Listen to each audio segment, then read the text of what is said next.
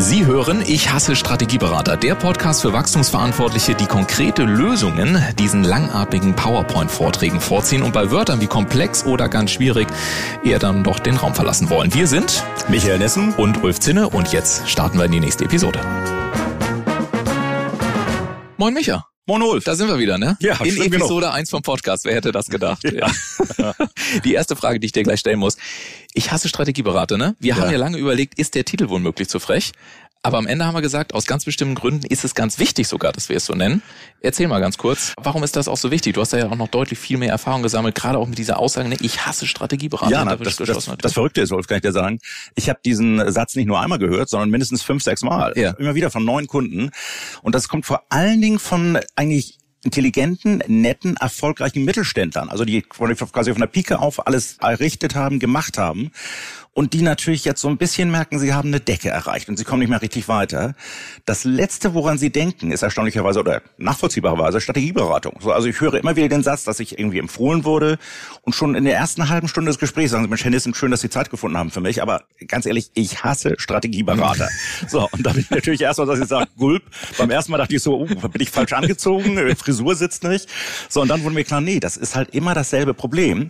Und ehrlich gesagt, muss man auch sagen, das ist hausgemacht von den Strategieberatungen. Also es ist tatsächlich so, dass äh, Strategieberater ähnlich wie Zuhälter und Politiker dann doch ein relativ saftiges Imageproblem haben und hausgemacht tatsächlich. Denn natürlich, also mal Unternehmensstrategie gibt es seit etwa Mitte der 50er Jahre des letzten Jahrhunderts, also 1955, 1956. Da gab es verschiedene Felder. Und seitdem haben sich unheimlich viele Strategieberater gerade ein bisschen später sozusagen darauf konzentriert zu sagen, Mensch, wir sind wahnsinnig komplex, wahnsinnig anspruchsvoll, super langwierig und natürlich exorbitant teuer. So, da ist der Mittelständler natürlich nicht ganz so begeistert und denkt sich auch, ai, ai, ai, ai, ai.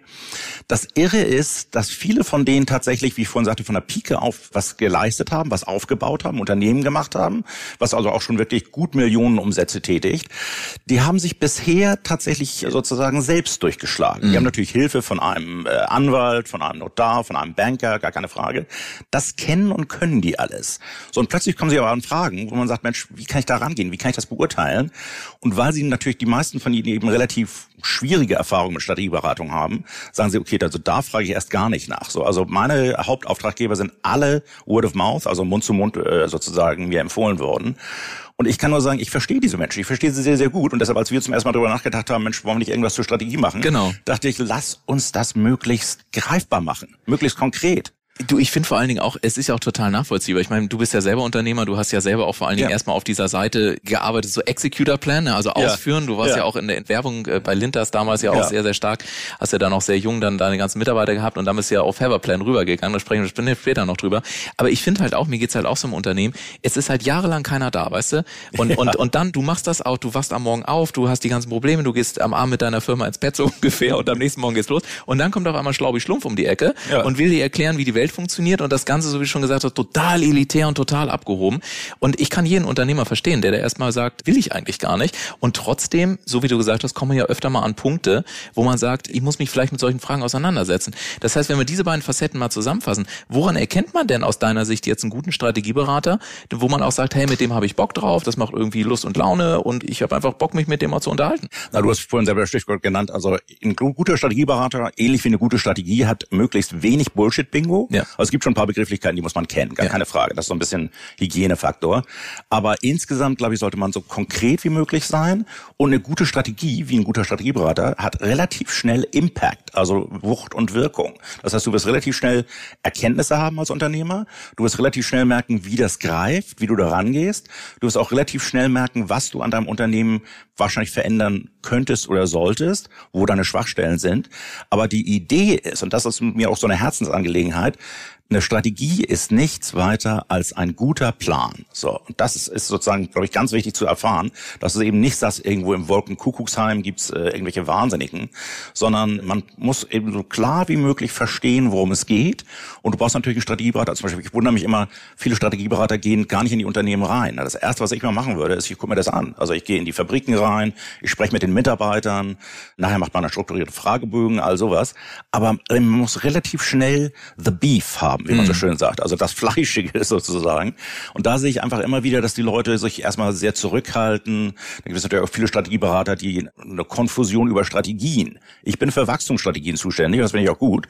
Es gibt natürlich auch Konsolidierungsstrategien. Das ja. ist aber diametral. Das sind zwei ganz andere Fächer. Das eine ist Wachsen nach oben mit über Kunden. Das andere ist Konsolidieren. Das sind meistens die sogenannten Bleistiftnasen. Also Leute, die halt Stellen streichen, Prozesse streichen. Also das ist völlig okay. Also ich will jetzt gar, gar keinen diskreditieren.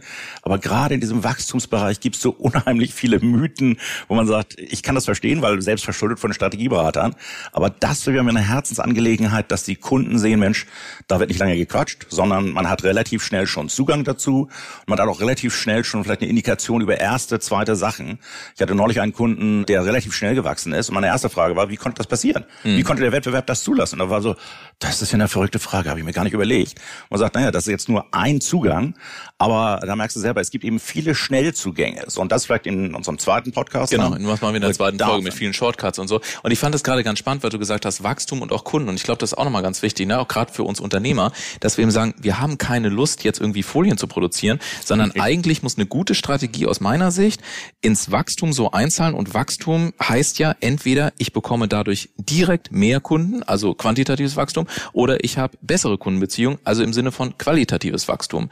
Und die Frage ist natürlich, wenn wir das jetzt mal konkret runterbrechen, wie nähere ich mich dem? Also auf welche Faktoren schaue ich drauf? Welche Puzzleteile muss ich zusammenschieben, damit ich dann eben auch weiß, okay, wie muss ich die Leute ansprechen? Wie bekomme ich denn jetzt dieses quantitative oder qualitative Wachstum? Was sind da so die Bausteine? Da fällt erstmal ganz kurz, äh, was mich immer schon verblüfft, ist, äh, wenn ich Leute im Flieger kennenlerne oder sowas, und sage, Mensch, bin Wachstumsstrategie, ah, spannend, ja, für uns ein großes Thema. Das, was du gerade gesagt hast, ganz, ganz wichtig, quantitativ mehr Kunden und oder qualitativ höherwertige Kunden. Dass das die einzigen beiden echten Wachstumsdimensionen sind, ist den meisten Leuten nicht bewusst. Mhm. Sondern ich höre mit der Innovation. Innovation ist toll, aber wozu dient Innovation? Das ist ein Mittel zum Zweck für mhm. mehr Kunden, höherwertige Kunden. Ich glaube, das ist schon die erste Erkenntnis zu sagen, Mensch, ich muss mich den Kunden gern nähern, was gerade bei Mittelständlern gerne im Marketing verbuddelt wird. Und da trägt man zwar bunte Hosen, aber viele sind eben doch noch nicht so geschult, was das angeht. Da gehen wir nachher noch in der Tiefe drauf ein. Wenn man das verstanden hat, mehr Kunden und oder höherwertige Kunden, wie es zum Beispiel alle Showcases der Gegenwart, Tesla ist so ein berühmtes Beispiel. Warum ist die Aktie so durchgestartet eine ganze Zeit lang oder lange, lange Zeit lang? Weil jeder Junior-Analyst natürlich begriffen hat, ah, da kommen also schnell viele Kunden zusammen und das sind eher höherwertige Kunden, die sich diesen Öko-Vorteil in Anführungszeichen auch teuer bezahlen oder die, die ihn teuer bezahlen können. Wenn man das verstanden hat, dann ist natürlich genau die Kernfrage, die du gerade gestellt hast. Wie komme ich dahin? Wie schaffe ich das? da gibt es schon über die Jahre verschiedene Modelle. Du hast es selber gesagt, ich war früher in der größten deutschen Werbeagentur, habe relativ schnell Karriere gemacht. Dann war mir das irgendwann tatsächlich zu ausgeleiert. Ich bin in Strategieberatung gekommen, so hier stehe ich wieder. So nimm mich einfach als Lackmustest für ausgeleierte Branchen. So, also insofern, was die letzte große Neuerung ist in diesem Bereich, ist tatsächlich von dem sogenannten Wachstumspapst äh, Clayton Christensen, der leider vor einem Jahr gestorben ist, ein absolutes Genie. Und er hat ein Buch geschrieben, das heißt Jobs to be Done. Mhm. Das ist etwa 2015. Und da wird relativ klar erklärt, dass du sagst, Mensch, jeder Mensch in sich hat bestimmte Jobs, die erledigt werden müssen. Und darauf musst du fokussieren. Früher sagt man immer, es gibt eine Value Proposition oder es gibt ein USP, ist so 80er Jahre, Unique Selling Proposition. Aber ich glaube, diese Jobs to be done Nummer ist eine sehr, sehr heutige intelligente Nummer. Und da ist es immer wieder interessant, wie viele Unternehmen mir sagen, ah, Kunden haben wir alles im Griff. Und das ist vielleicht die nächste Erkenntnis. Viele Leute haben unheimlich viele Daten über ihre Kunden, also Schuhgröße, Automarke, all sowas, aber aggregieren das zu dünn in Wirklichkeit. Und diesen Job rauszufinden, das ist ein ganz wesentliches Thema, zu sagen, was treibt diesen Kunden um, was will er wirklich machen? Und oftmals das, was sozusagen dann nachher auch tatsächlich vom Marketing gemacht wird, greift einfach zu kurz, ist zu dünn. Und da kann man schon von den Großen auch lernen. Aber ich glaube, das wäre sozusagen das wichtigste Feld, dass man gerade im Unternehmer sagt, pass mal auf, bisher hast du Zielgruppen eher im Marketing verordnet schieb das mal auf Führungsebene, also auf tatsächlich C-Suite, wie man so schön sagt, oder auf Inhaberebene. Dich damit zu beschäftigen, das tut nicht weh, das ist relativ schnell. Und wenn du das intelligent machst, dann kommst du auf viele Sachen. Wir werden ja das nächste Mal über Shortcut sprechen. Da gibt es auch unheimlich viele Ansätze, das, das zu machen. Aber wichtig ist, A, fang an, also fang einfach an, konkret darüber nachzudenken. Hab keine Angst vor 8000 pulsierenden Charts mit ja. irgendwelchen Torten, die da blinken in ja. lila und grün. Hab keine Angst vor irgendwelchen wahnsinnigen Buzzwords, die quasi rauf und runter oszillieren. Vielleicht dazu ein kleines Beispiel, was mir aufgefallen ist. In den letzten Jahren haben wir die größten Unternehmensberatung oder Strategieberatung der Welt, die früher alle Wirtschaftsprüfer waren, also Ernest Young, Accenture und all sowas, verzweifelt Buden in Anführungszeichen gekauft, die Execution machen, mhm. also Werbeagenturen, Digitalagenturen.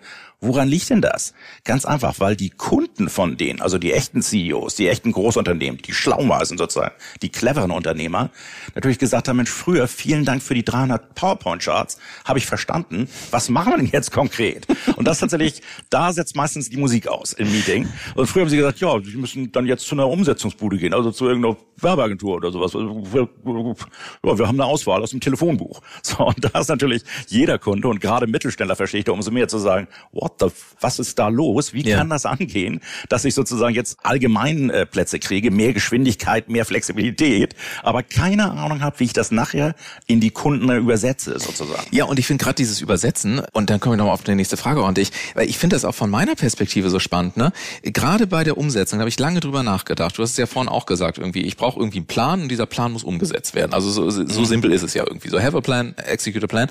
Und warum ist das oftmals so schwierig? Und was ich immer wieder feststelle, das total faszinierend ist, dass das persönliche Ego der Leute, muss man ganz klar sagen, auch in den darunterliegenden Abteilungen. Und das ist nicht böse gemeint oder so.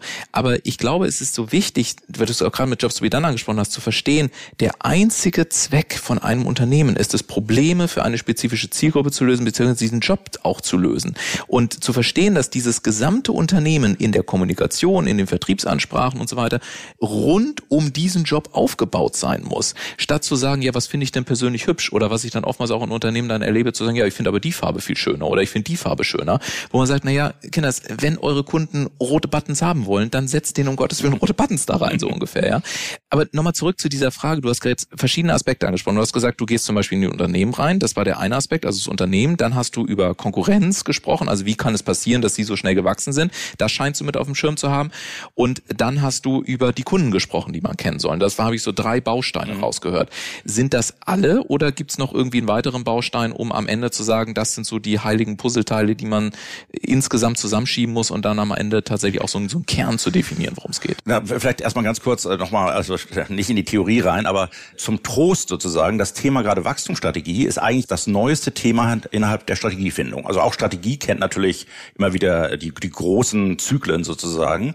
Und Wachstumsstrategie interessanterweise ist eigentlich eine der neueren Sachen. Also in den 50er Jahren hat man über Effektivität, Effizienz gesprochen und, und, und, und, und.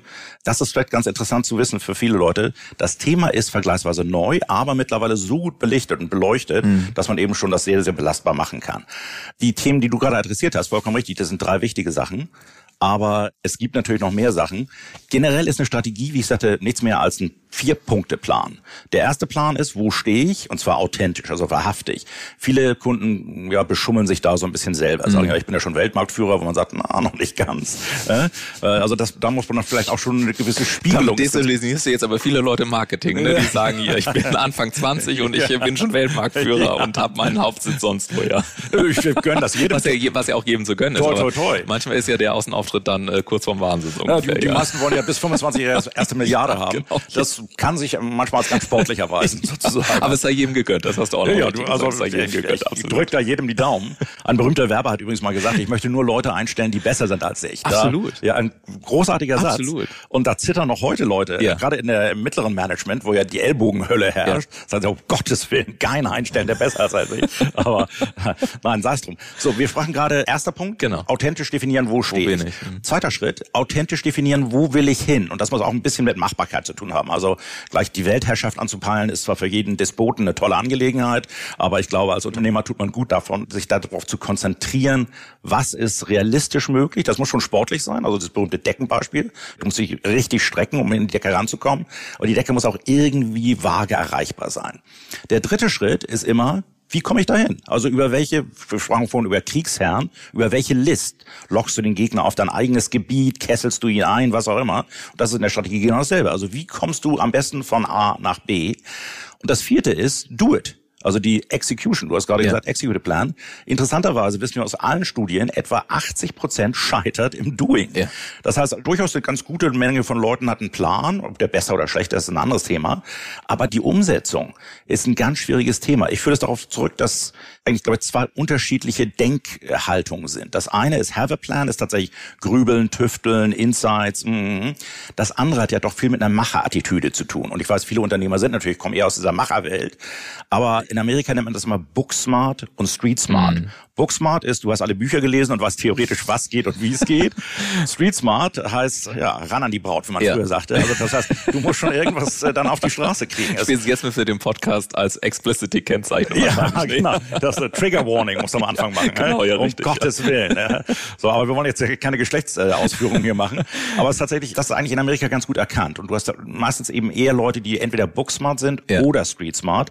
Ich habe, du hast es ja schon eingangs gesagt, das große Glück gehabt, ich habe mal in der Werbung angefangen bei Linters, der damals größten deutschen und einer der größten weltweiten Agenturen, auch riesige, große äh, globale Kunden gehabt. Toi, toi, toi.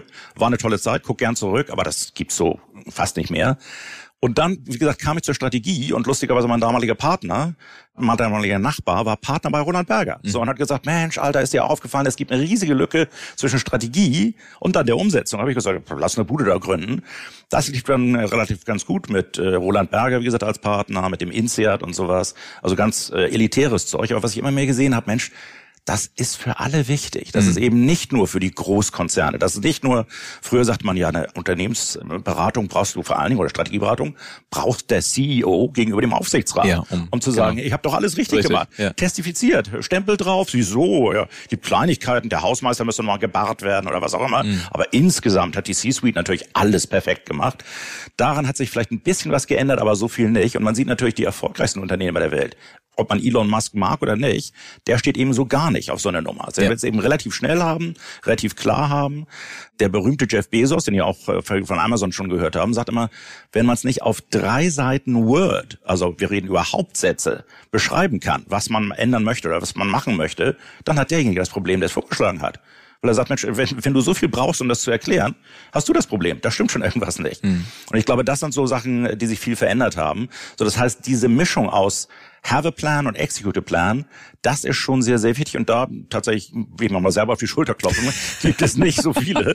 Glücklicherweise, also toi, toi, toi. Sondern man hat halt unheimlich viele Unternehmensberatertypen. Das sind die, die quasi in der Schule spät zum anderen Geschlecht und zum Mofa gefunden haben, was ja fast nah beieinander ist. Definitiv Explicity. Ja, also. Und du hast die anderen, die halt schon früh am Werkeln waren, aber natürlich gesagt haben, lesen, Unsinn, Zeitverschwendung. Ja, ja. So, und ähm, ich glaube, die Kombination macht's. Und das ist, glaube ich, auch das, wo noch unheimlich viele Kunden derzeit nicht abgeholt mhm. werden, weil die mhm. eben sagen, ja, den einen Teil brauche ich gar nicht, obwohl es eigentlich ganz schlau ist, das zumindest zu kennen. Und den anderen Teil, weiß ich, Marketing traue ich das nicht so zu. Das mhm. habe ich auch wieder erlebt, zu sagen, ich habe ja selber eine riesige Marketingabteilung, aber die haben komische Charts und reden über komische Themen und all sowas. Also ich glaube, diese Kombination ist ganz wichtig. Und was es da noch für Themen gibt oder für Möglichkeiten, da steigen wir nachher noch tiefer drauf ein. Genau, das machen wir in Episode 2. Ja. Weil du hattest nämlich auch gesagt, Schritt 3 ist ja, wie komme ich da hin? Und ja. da kann man ja sagen, okay, ich kann jetzt entweder die Ochsentour machen ne, und jahrelang oder ich kann mir mal ein paar Shortcuts angucken, also ein paar Abkürzungen. Und einige davon, äh, da werde ich dich ausquetschen, natürlich oh, auch in der zweiten Episode, damit Sie da draußen auch eine ganze Menge haben. Und Sie haben auch schon gemerkt, irgendwie nehmen wir das alles ein bisschen lockerer, weil das ist auch nochmal so die Frage, wann hast du für dich beschlossen, dass Humor auch ein ganz wichtiges Element von Strategie ist? Weil tatsächlich haben haben wir ja beide erlebt, die wirklich guten, ne, in Anführungszeichen, da wird da wirklich auch gelacht, da wird auch mal ein schwutziger Witz gerissen. Die nehmen sich auch selber nicht so ernst. Irgendwie gehört es ja zu diesem Unternehmertum dazu. Gab es da eigentlich so einen auslösenden Moment, wo du gesagt hast, ah, die Welt ist deutlich größer in diesem Punkt? Na, was mir tatsächlich schon relativ früh aufgefallen ist, also ich habe eine ganz gute Karriere gemacht und ich hatte schon relativ viele Vorstandspräsentationen mit Mitte, Ende 20. So, also schon also relativ großes Niveau. Ich habe einmal einen deutschen Energiekonzern gewonnen, also an der großen, der Big Four, wie man mhm. heutzutage sagt. Und da war ein äh, sehr nettes Team und ich habe Witze gemacht, dass man dafür auch nicht unbedingt Atomphysik studiert haben mhm. musste. Und die haben sich beäumelt damals. War groß, war ein, ein äh, großer Gewinn. Da wurde mir, also das war tatsächlich einer der großen Momente war dieser Moment, denn ich weiß noch damals, ich ist es Mensch, was kostet der Spaß? Also eine große Kampagne, deutschlandweit angelegt mit allem, es ging um die Öffnung des Strommarktes. Ich also damals Geschäftsführer von Linters, äh, äh, äh, kleiner Hustenkrampf, mhm. sagt dann also, und das haben wir da vorausgeknobelt, ja so um und bei 20 Millionen D-Mark damals. 20 Millionen D-Mark, da hast du schon ein paar Plakatflächen damals gekriegt. Mhm. Also das war schon wirklich flächendeckend großer Einsatz. Und ich weiß, der Vorstandsvorsitzende, und wir hatten ein gutes Verhältnis, guckt mich an sagt, Mensch, Herr Nessen, ja, ich überlege, jetzt haben wir Anfang September, also das heißt pro Quartal 20 Millionen, das heißt also 80 Millionen im Jahr. So, und in dem, das war zumindest der Moment, wo ich sagte, Nessen, mach dich selbstständig. So, und natürlich, den war 80 Millionen vollkommen Wumpe. Also das war tatsächlich, das war das, das Buffet für den Vorstand pro Jahr gesehen. Aber ich weiß noch, wie ich quasi einen mittleren Herzinfarkt kriegte und dachte, verdammt, innerhalb von zwei Minuten quasi drehst du das Ganze von 20 auf 80. Der Humor war eigentlich auch immer begleitend. Was mir auch aufgefallen ist, die konnten alle gut lachen. Mhm. Das heißt, wie ich schon sagte, Mensch, die Atomphysiker waren eben, dass sie sagen, großartiger Spaß. Mhm. Und, äh, heute treffe ich immer wieder Leute, wo ich sage, gegenüber den Angestellten selber sind die meistens doch relativ tough. Ja, ne? Klar, man muss natürlich im Griff haben. Absolut. Gerade das, wie das mittlere Management muss man auch permanent im Griff halten, sonst äh, drehen die da durch und tanzen auf den Tischen. Und ich habe überhaupt nichts gegen das mittlere Management, aber ich merke natürlich immer bei Change Management, wenn du wirklich etwas ändern möchtest, dann musst du schon weitestgehend oktroyieren von oben. Also ja. Also du kannst die anderen mitnehmen. So, und da sage ich halt immer wieder, dass ich dachte, Mensch, im persönlichen Gespräch war es wirklich immer eine Mischung aus Ernsthaftigkeit, zwei mhm. Drittel, mhm. und dann wieder ein Drittel, irgendwelche äh, ja, Witzchen sozusagen. Mhm. Ich glaube, das liegt daran, man sagt ja aus der Evolutionsbiologie, dass Humor der entscheidende Ausweis ist, dass du mehr als atmen und jagen und laufen kannst. Mhm ich glaube, da ist tatsächlich so ein bisschen Wahres dran. Und ich glaube, das ist einfach wichtig, dieses schnelle Verhältnis zu haben. Zu sagen, hey, wir machen nun nicht todernstes Zeug. Musste mal lachen. Äh, früher waren Strategieberater, hatten ja immer so eine leicht nasale Stimme, wie bei RTL.